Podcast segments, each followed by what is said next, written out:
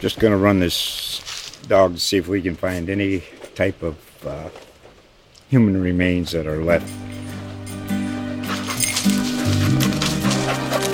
Listen to Where Secrets Go to Die The Disappearance of Derek Hennigan.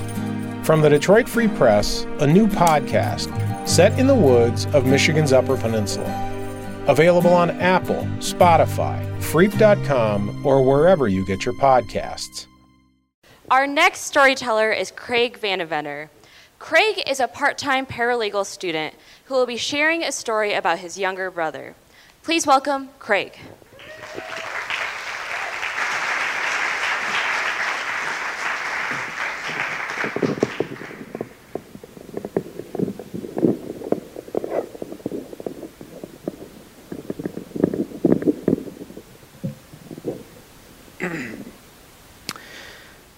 Growing up, my mom had to write the names of my youngest brother Carson and I on the back of our baby pictures.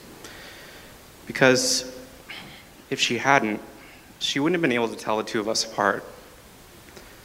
This trend continued as we grew up. Carson and I shared the same facial features, the same cheekbone structure, and the same recognizable brown floppy haircut. It was coined very early on that he was my mini me.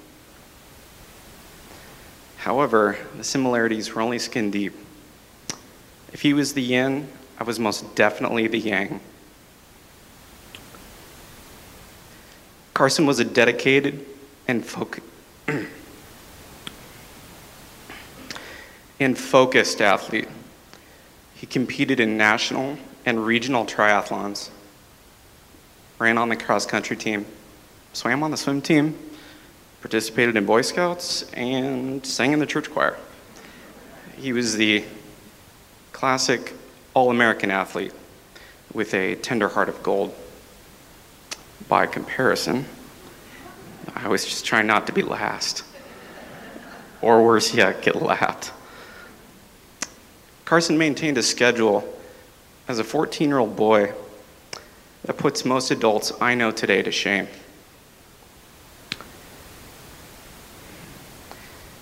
He always made time for his friends, his family, people he barely even knew. And he always remembered people's names. He was the type of kid that you'd meet, make you think, this kid's to do something great.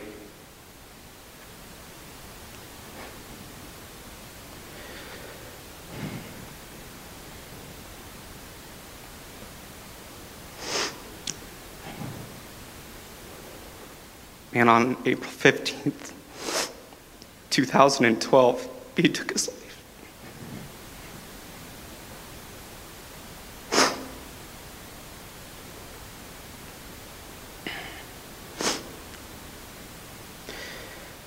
At the time, I was working as a uh, contract event photographer, and I had just finished a very long series of gigs.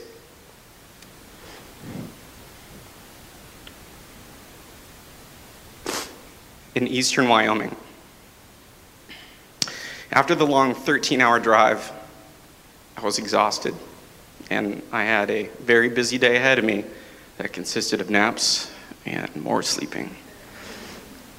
It was during one of these naps that Carson left us.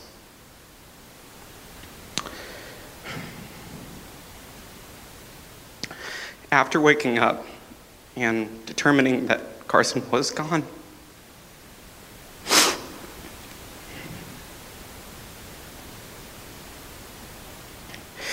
called the authorities and was instructed to wait outside.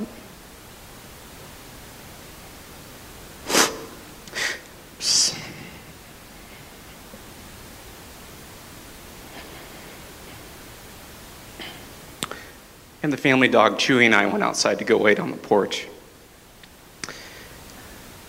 As the news spread, I realized I was going to have to be the one to tell my whole family what had happened. That Carson was gone. My dad got home first.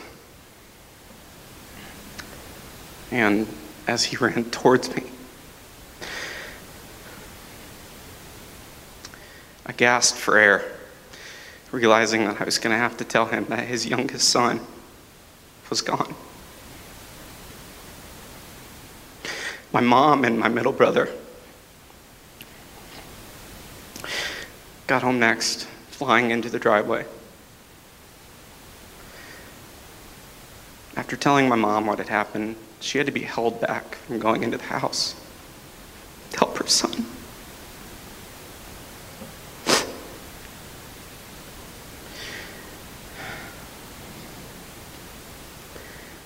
After spending the night at my grandparents' house, we started to make arrangements. We started to plan the funeral. And if I'm being honest, no one ever tells you just how soon you have to start doing that.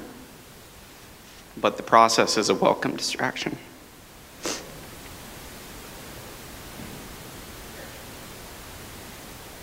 The day we laid Carson to rest, 2,000 people showed up to pay their respects. My younger, or my middle brother Connor, and I decided that we wanted to participate. So Connor sang in this very room with the Matins Choir.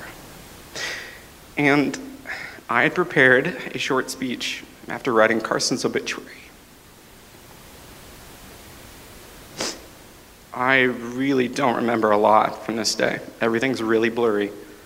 But I remember taking the pulpit, and I remember starting my speech from memory. And I glanced down to remind myself the second half, the better part, the part that I really cared about the most. And I couldn't read it. Cloudy lakes of tears filled my eyes. So I gave up. And I ad libbed it. After walking Carson down the aisle, maybe a hundred yard walk. Felt like a mile. And it was the longest mile of my life. I still remember how the unpolished wood grain of Carson's casket felt underneath my fingertips, still tacky from late spring humidity. Getting outside, we hoisted Carson into a golden hearse. And it was in this moment that I realized my brother was gone. And he wasn't coming back.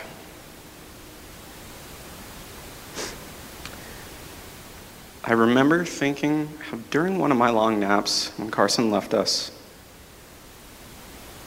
I woke up and I was really groggy, but I rolled over and I saw Carson staring at me with an expressionless face sitting in our parents' glider chair. And I said something to the effect of, like, hey, or what's up?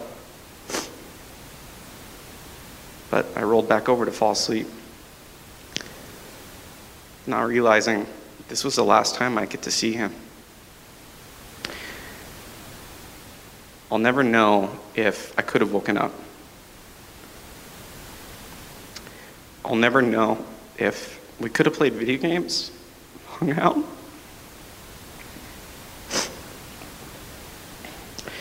And if things could have been different. But that's a question that I'll shoulder for the rest of my life. When people ask me, How many brothers do you have? I say? One? Two?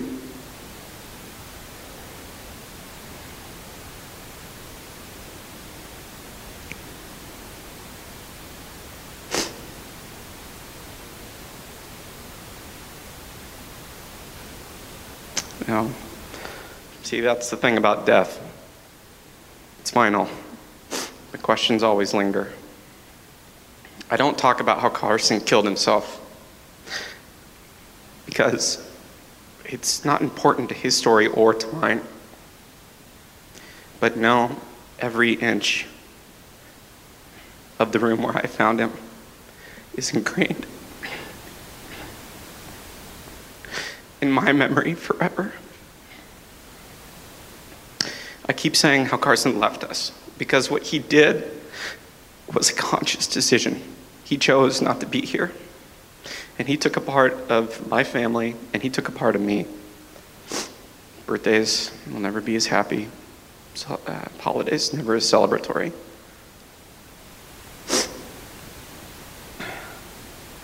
At Christmas time, we have this German tradition, my mom does, where she hides a pickle ornament in the tree, and whoever finds it wins the pickle gift.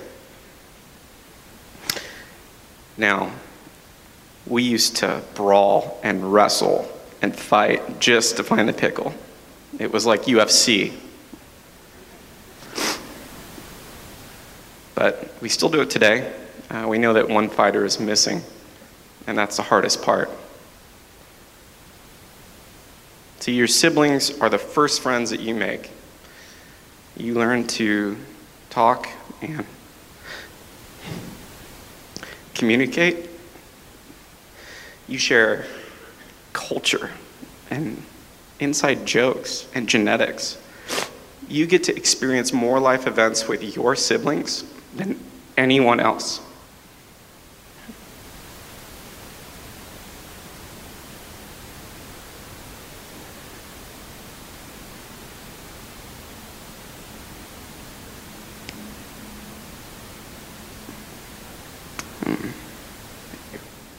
I'm not mad at him anymore.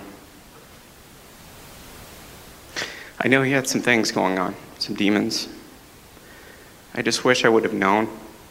Man, I would have slayed them all. That's the thing about depression it's silent, and it doesn't manifest itself out. In reality, you have no idea where the person sitting next to you tonight is in their life. You have no idea what inner battles with anxiety or depression they may be fighting. What I know is you don't know. And who's to say she's not rehashing something terrible said to her, something rude, and he's not reliving the worst day of his life? I'm starting to forget Carson's voice.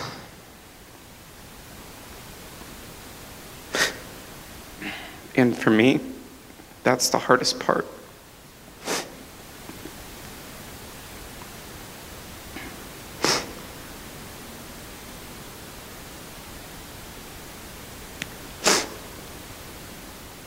Every day, I choose to say names. I choose to be kind and I choose to be caring. I haven't yet chosen to do triathlons. And I can't say that I'm good or happy all the time. But I do hope I live life like my floppy, brown haired mini me taught me. Thank you.